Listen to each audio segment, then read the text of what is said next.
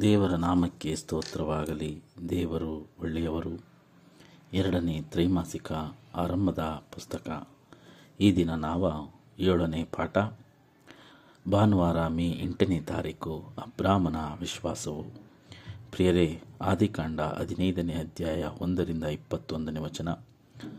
ಹಾಗೂ ರೋಮಾಪುರದವರಿಗೆ ಬರೆದ ಪತ್ರಿಕೆ ನಾಲ್ಕನೇ ಅಧ್ಯಾಯದಲ್ಲಿ ಮೂರು, ನಾಲ್ಕು, ಒಂಬತ್ತು ಮತ್ತು ಇಪ್ಪತ್ತೆರಡನೇ ವಚನಗಳು ಆ ನಂಬಿಕೆ ಎಂಬುದರನ್ನು, ಏನು ಆ ನಂಬಿಕೆ ಎಂಬುದು ಹೇಗೆ ಇರಬೇಕೆಂಬುದನ್ನು ಸೂಚಿಸುತ್ತದೆ ಪ್ರಿಯರೇ.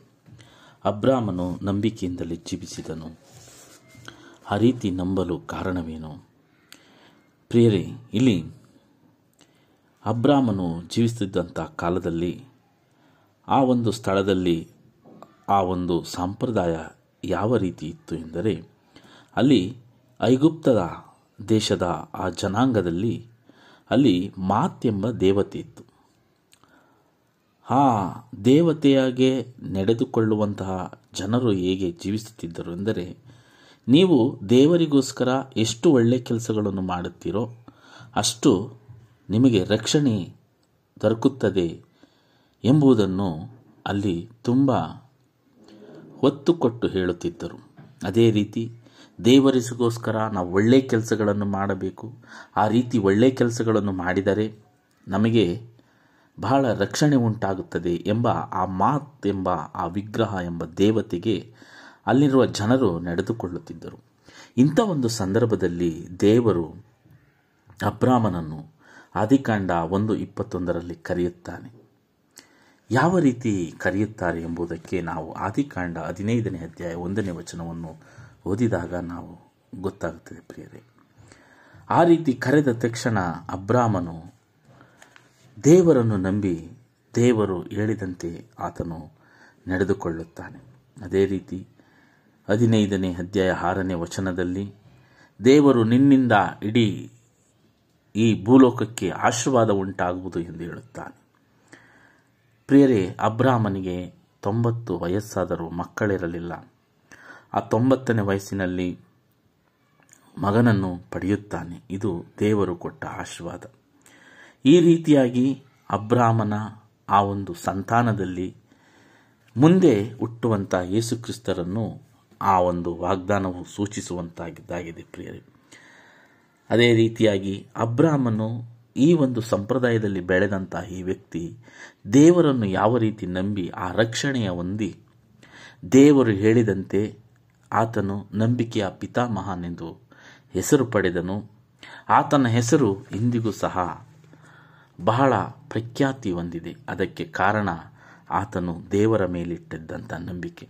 ಅವನ ನಂಬಿಕೆಗೆ ಯಾವ ರೀತಿ ಆ ನಂಬಿಕೆ ಅಬ್ರಾಹ್ಮನಿಗೆ ಇತ್ತು ಎಂಬುದಕ್ಕೆ ಆ ಮೋರಿಯಾ ಎಂಬ ಬೆಟ್ಟದ ಮೇಲೆ ದೇವರು ತನ್ನ ಒಬ್ಬನೇ ಮಗನಾದ ಆ ಅಬ್ರಾಹ್ಮನ ಒಬ್ಬನೇ ಮಗನಾದ ಈಸಾಕನನ್ನು ಬಲಿ ಕೊಡಲು ಕೇಳುತ್ತಾರೆ. ಅಂಥ ಒಂದು ಸಂದರ್ಭದಲ್ಲಿ ತನ್ನ ಮಗನನ್ನು ಬಲಿ ಕೊಡುವುದಕ್ಕೆ ಆತನು ತಯಾರಾಗುತ್ತಾನೆ.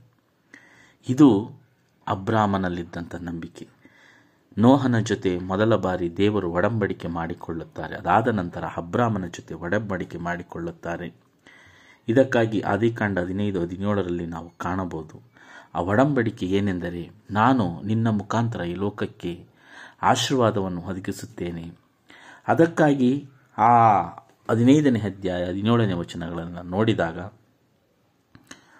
ಪ್ರಾಣಿಗಳನ್ನು ಎರಡು ತುಂಡು ಮಾಡಿ ಎದುರು ಬದರಾಗಿ ಇಡಬೇಕು ಎಂದು ಹೇಳಿದಾಗ ಅಲ್ಲಿ ಅಬ್ರಾಹ್ಮನು ಅದೇ ರೀತಿ ಮಾಡುತ್ತಾನೆ. ಆ ಒಂದು ಸಂದರ್ಭದಲ್ಲಿ ದೇವರು ಬೆಳಕಾಗಿ ಆ ಒಡಂಬಡಿಕೆಯನ್ನು ಪೂರೈಸುತ್ತಾರೆ. ಹೀಗಾಗಿ ಆ ದೇವರು ಅಬ್ರಾಹ್ಮನನ್ನು ಕರೆಯುತ್ತಾರೆ. ಕರೆದ ತಕ್ಷಣ ಆತನು ದೇವರಿಗೋಸ್ಕರ ಎಲ್ಲವನ್ನು ಬಿಟ್ಟು ಬರುತ್ತಾನೆ.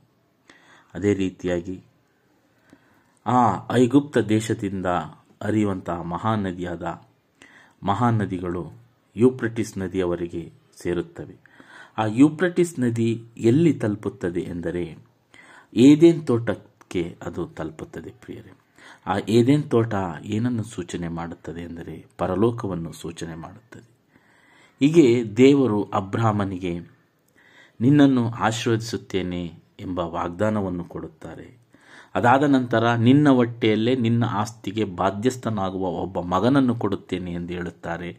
ಅದೇ ರೀತಿ ಇಸಾಕನನ್ನು ಕೊಡುತ್ತಾರೆ. ಅದೇ ರೀತಿ ನಿನ್ನ ಸಂತಾನದಲ್ಲಿ ಹುಟ್ಟುವ ಮಗನಿಂದ ಈ ಲೋಕಕ್ಕೆ ಆಶೀರ್ವಾದ ಉಂಟು. ಆತನ ಸಂತಾನದಿಂದ ಬಂದವರೇ ಯೇಸುಕ್ರಿಸ್ತರು. ಅದೇ ರೀತಿಯಾಗಿ ಈ ಬಲಿ ಆತನು ಕೊಡುವಂತಹ, ತನ್ನ ಒಬ್ಬನೇ ಮಗನನ್ನು ಬಲಿ ಕೊಡುವಂತಹ ಸಂದರ್ಭದಲ್ಲಿ ಆತನ ಆ ನಂಬಿಕೆಯನ್ನು ನಾವು ಕಾಣಬಹುದು. ಅದೇ ರೀತಿಯಾಗಿ ದೇವರು ಮತ್ತೊಂದು ವಾಗ್ದಾನವನ್ನು ಮಾಡುತ್ತಾರೆ. ನಿನ್ನ ಸಂತತಿಯವರು ನಾನ್ನೂರು ವರ್ಷಗಳ ಕಾಲ ಅಂದರೆ ಆದಿಕಾಂಡ ಹದಿನೈದು, ಹದಿಮೂರರಲ್ಲಿ ನಾಲ್ಕು ತಲೆಮಾರುಗಳು ಅಲ್ಲಿ ಸಂ, ಗುಲಾಮರಾಗಿ ಸಂಕಟ ಪಡಬೇಕು ಎಂದು ಹೇಳುತ್ತಾರೆ. ಅದೇ ರೀತಿ ಐಗುಪ್ತ ದೇಶದಲ್ಲಿ ಆ ಇಸ್ರೇಲ್ ಮಕ್ಕಳು ನಾನ್ನೂರು ವರ್ಷಗಳ ಕಾಲ ಗುಲಾಮರಾಗಿ ಜೀವಿಸಿದರು. ಆ ಮಾಂಸವನ್ನು ಕಡಿದು ಎರಡು ತುಂಡುಗಳನ್ನು ಮಾಡಿ ಇಟ್ಟಾಗ ಅಲ್ಲಿ ಹದ್ದುಗಳು ಬರುತ್ತವೆ. ಆ ಹದ್ದುಗಳು ಏನನ್ನು ಸೂಚನೆ ಮಾಡುತ್ತವೆ ಅಂದರೆ ಇವರು ನಾಲ್ಕು ನೂರು ವರ್ಷ ಗುಲಾಮರಾಗಿ ಇರಬೇಕಾಗಿದ್ದಂಥ ಸ್ಥಳದಲ್ಲಿ ಇವರಿಗೆ ಬಾಧೆ ಕೊಡುತ್ತಿದ್ದಂತಹ ಐಗುಪ್ತರನ್ನು ಸೂಚನೆ ಮಾಡುತ್ತದೆ ಪ್ರಿಯರಿ. ಇದೇ ರೀತಿಯಾಗಿ ಆ ಒಂದು ಮಾಂಸದ ತುಂಡುಗಡೆ ನಡುವೆ ಆ ಒಡಂಬಡಿಕೆಯನ್ನು ಪೂರೈಸಿದಂತಹ ಬೆಳಕಾಗಿ ಹೋದಂಥವರು ಯೇಸುಕ್ರಿಸ್ತರು ಎಂಬುದನ್ನು ಸೂಚಿಸುತ್ತದೆ. ಇದೇ ರೀತಿಯಾಗಿ ವಾಗ್ದಾನದ ದೇಶದ ಎಲ್ಲೆಗಳು ಐಗುಪ್ತದ ನದಿಯಿಂದ ಮಹಾನದಿಯಾದ ಯುಪ್ರಿಟಿಸ್ ನದಿಯವರೆಗೆ ಆ ಒಂದು ಏದೇನ್ ತೋಟವನ್ನು ಉಂಟು ಮಾಡಿದಾಗ ನಾವು ಆದಿಕಾಂಡ ಪುಸ್ತಕದಲ್ಲಿ ನಾವು ನೋಡಬಹುದು. ಆದಿಕಾಂಡ ಎರಡು, ಹದಿಮೂರು, ಹದಿನಾಲ್ಕರಲ್ಲಿ ಅಲ್ಲಿ ಯಾವ ಯಾವ ನದಿಗಳು ಹರಿಯುತ್ತಿದ್ದವು, ಆ ನದಿಗಳು ಚಿನ್ನದ ನದಿಗಳಾಗಿ ಹರಿಯುತ್ತಿದ್ದವು. ಅಲ್ಲಿವರೆಗೂ, ಆ ಏದೇನ್ ತೋಟದವರೆಗೂ ನಿನಗೆ ಈ ಲೋಕವನ್ನೆಲ್ಲ ಸ್ವಾಸ್ಥ್ಯವಾಗಿ ಕೊಡುತ್ತೇನೆ ಎಂದು ಅಬ್ರಾಮನಿಗೆ ಅಬ್ರಾಮನ ಜನಾಂಗಕ್ಕೆ ದೇವರು ವಾಗ್ದಾನ ಮಾಡುತ್ತಾರೆ. ಅದೇ ರೀತಿ ಅಬ್ರಾಹ್ಮನಲ್ಲಿದ್ದಂತಹ ಆ ಒಂದು ನಂಬಿಕೆ, ವಿಶ್ವಾಸ ಇದ್ದರೆ ಆ ಒಂದು ಏದೇನ್ ತೋಟವನ್ನು ಪುನಃ ನಮಗೆ ದೇವರು ಕೊಡುತ್ತಾರೆ ಎಂದು ಈ ಪಾಠ ತಿಳಿಸುತ್ತದೆ ಪ್ರಿಯರೇ. ಅದೇ ರೀತಿಯಾಗಿ ನಾವು ಮತ್ತಾಯನ ಸುವಾರ್ತೆಯಲ್ಲಿ ಜಕ್ಕಯ್ಯ ಎಂಬ ಸುಂಕದವನನ್ನು ನೋಡುತ್ತೇವೆ. ಆ ಜಕ್ಕಯ್ಯನಲ್ಲಿದ್ದ ಆ ನಂಬಿಕೆಯನ್ನು ನೋಡಿ ಆ ಜಕ್ಕಯ್ಯನಿಗೆ ಒಂದು ಬಿರುದನ್ನು ಕೊಡುತ್ತಾರೆ. ನೀನು ಅಬ್ರಾಮನ ವಂಶಿಕ ಎಂದು ಯೇಸುಕ್ರಿಸ್ತರು ಹೇಳುತ್ತಾರೆ. ಪ್ರಿಯರೇ, ಅಬ್ರಾಮನ ವಂಶಿಕನಾಗಿರುವುದಕ್ಕೆ ನಾವು ಯೋಗ್ಯತೆ ನಮಗೆ ಏನಿರಬೇಕೆಂದರೆ ಅಬ್ರಾಹ್ಮನಲ್ಲಿದ್ದ ನಂಬಿಕೆ ನಮ್ಮಲ್ಲಿರಬೇಕು. ಆ ನಂಬಿಕೆ ಆತನಲ್ಲಿದ್ದ ನೀತಿವಂತಿಕೆ ನಮ್ಮಲ್ಲಿರಬೇಕು.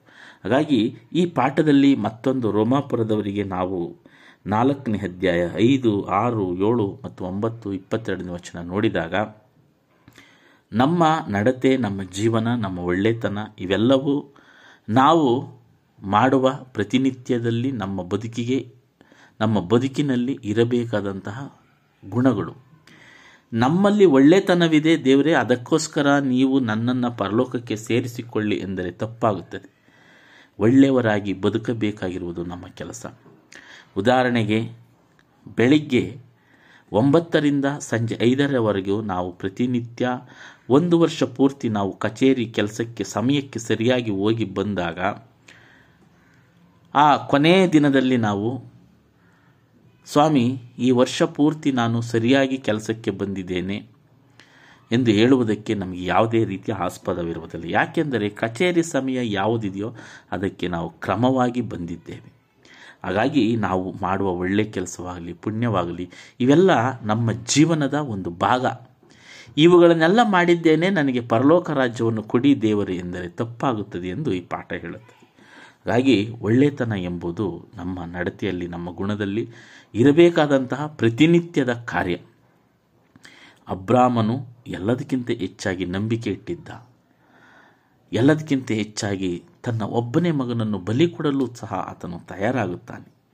ಆ ರೀತಿಯಾದ ನಂಬಿಕೆ ನಮ್ಮಲ್ಲಿ ಇದ್ದಾಗ ಖಂಡಿತವಾಗಿಯೂ ನಮ್ಮನ್ನು ಸಹ ಅಬ್ರಾಹ್ಮನ ವಂಶಿಕ ಎಂದು ದೇವರು ಜಕ್ಕಯ್ಯನನ್ನು ಕರೆದ ಹಾಗೆ ನಮ್ಮನ್ನು ಕರೆಯುತ್ತಾರೆ.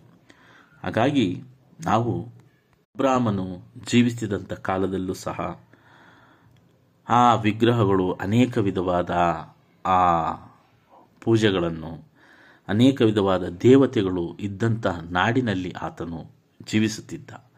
ಅವನು ಜೀವಿಸುತ್ತಿದ್ದ ಊರಿನ ಹೆಸರು ಊರ್ ಎಂಬ ಕಲ್ದಿಯರ ದೇಶ.